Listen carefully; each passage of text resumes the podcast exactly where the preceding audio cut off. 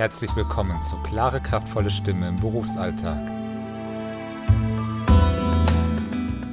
Dem Podcast zum Thema Sprechstimme. Staffel 2, Folge 6. Die Erzieherin, die Schmerzen beim Sprechen hat. Herzlich willkommen zur neuesten Folge von Klare, kraftvolle Stimme im Berufsalltag, Ihrem Podcast zum Thema Sprechstimme. Ich bin Felix Bender, klinischer Linguist und Kommunikationstrainer. Eine Berufsgruppe, mit der ich regelmäßig arbeite, sind Erzieherinnen bzw. Erzieher und Lehrerinnen und Lehrer. So kam auch vor einigen Monaten eine Erzieherin auf mich zu, weil sie, wenn sie mit der Arbeit fertig war, richtiggehend Schmerzen im Hals hatte. Sie hatte ein brennendes Gefühl und das Sprechen war sehr anstrengend für sie. Woher kam das? Immer dann, wenn sie mit ihren Kindern sprach im Kindergarten, hat sie für ihre Verhältnisse unnatürlich hoch gesprochen und auch zu laut. Woher kommt das? Nun ist es so, dass Kinder automatisch etwas höher sprechen als Erwachsene. Das liegt einfach daran, wie ihr Kehlkopf gebaut ist. Ihr Kehlkopf ist kleiner, die Stimmlippen sind kleiner, das heißt, die Schwingungen, die erzeugt werden, sind höher, die Stimme klingt deshalb höher. In Kindergärten ist es außerdem häufig relativ laut. Das heißt, wenn man dort arbeitet, ist man in Versuchung geführt, lauter zu sprechen. Lauter als man jetzt zum Beispiel in einem Büro sprechen würde.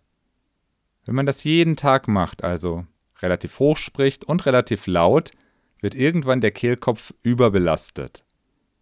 Und wenn es brennt im Hals, das ist wirklich ein richtiges Warnsignal.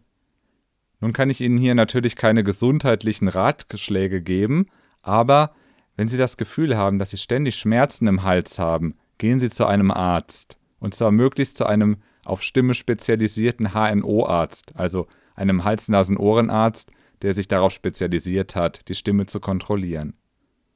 Doch zurück zu unserer Erzieherin. Über die medizinischen Hintergründe schweigen wir an dieser Stelle. Wichtig ist für Sie ja, was haben wir gemacht? Zum einen haben wir an der Selbstwahrnehmung gearbeitet. Das heißt, die Erzieherin hat gelernt zu spüren, wie hoch ist ihre Stimme eigentlich. Das Gute ist, bei Kindern kann man ja sehr offen damit umgehen. Die fragen vielleicht auch mal, was machst du denn da? Aber dann erklärt man das und alles ist gut. Das ist natürlich ein Vorteil gegenüber jetzt von einem Geschäftsessen zum Beispiel. Im Kindergarten konnte sie also einfach ihre Hand auf das Brustbein legen.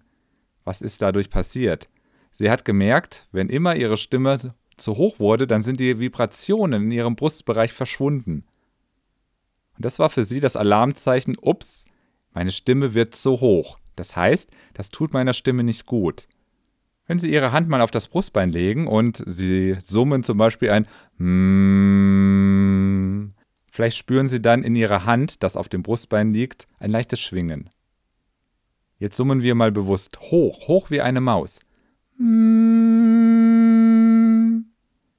Haben Sie jetzt noch etwas in der Hand gespürt?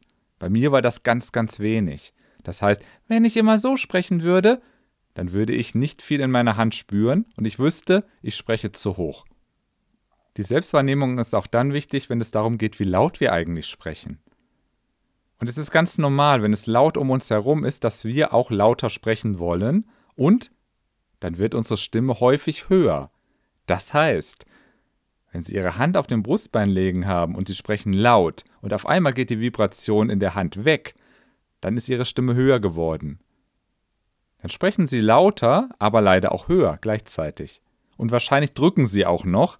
Das heißt, hohe Stimme nach oben gedrückt, das ist ganz, ganz ungünstig für Ihre Stimme. Ich habe mit der Erzieherin also daran gearbeitet, dass sie, wenn sie denn unbedingt lauter sprechen musste, in manchen Situationen lässt sich das ja nicht vermeiden, dass ihre Stimme trotzdem vom Gefühl her hineingeht. Denn wenn die Stimme hineingeht, dann wird sie nicht herausgedrückt. Das muss man richtig üben, dass man dafür ein Gefühl bekommt.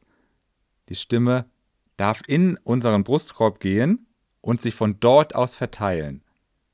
Ich weiß, das ist vom physikalischen her nicht wirklich so, aber es hilft, sich das so vorzustellen. Es ist aber Übungssache. Üben, üben, üben. Aber es ist machbar und es ist erfolgreich. Die Erzieherin hatte nach wenigen Wochen keine Schmerzen mehr. Selbst als dann die Erkältungszeit kam, ist sie da verhältnismäßig gut durchgekommen. Ja, natürlich, da hat es dann doch noch mal ein bisschen im Hals gekratzt, da wurde das Sprechen doch noch mal anstrengend, aber sie ist nicht gleich heiser geworden. Denn das ist ihr ja in der Erkältungszeit auch sehr häufig passiert. Kein Wunder, wenn sie jeden Tag hoch und druckvoll gesprochen hat, waren ihre Stimmlippen immer etwas gereizt. Und dann kam ein Infekt und buff, war die Stimme weg. Dadurch, dass sie darauf geachtet hat, dass die Stimme eben etwas tiefer ist, dass sie locker schwingt, dann waren die Stimmlippen auch nicht gereizt und der Infekt war nicht gleich so verheerend. Wenn Sie jetzt sagen, schön und gut, ich bin aber kein Erzieher, keine Erzieherin, das heißt, ich kann meine Hand nicht ständig auf das Brustbein legen, denn da guckt mich jeder doof an und im Gegensatz zu den Kindern kann ich das nicht erklären, warum ich das mache, weil es einfach nicht geht von der Situation her. Sie können auch üben, ohne die Hand aufzulegen, in Ihren Brustkorb zu spüren. Also wenn wir nochmal summen, ganz tief wie ein Bär sein. Mm,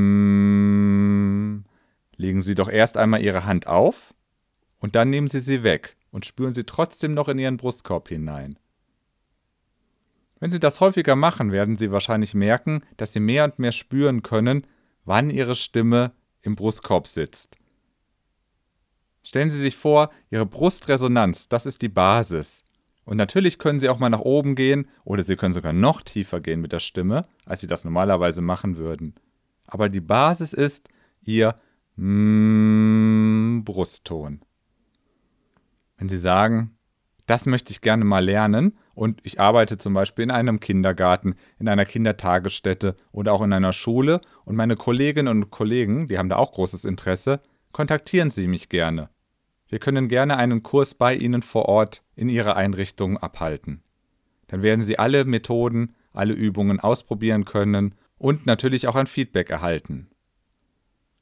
Kontaktieren können Sie mich über E-Mail info at bender-kommunikation.de oder per Telefon plus 49, wenn Sie außerhalb Deutschlands wohnen, 0271 77 02 73 07. Wenn Sie mögen, hören wir uns in zwei Wochen wieder, dann gibt es neue Tipps und Tricks für Ihre Sprechstimme. Bis dahin.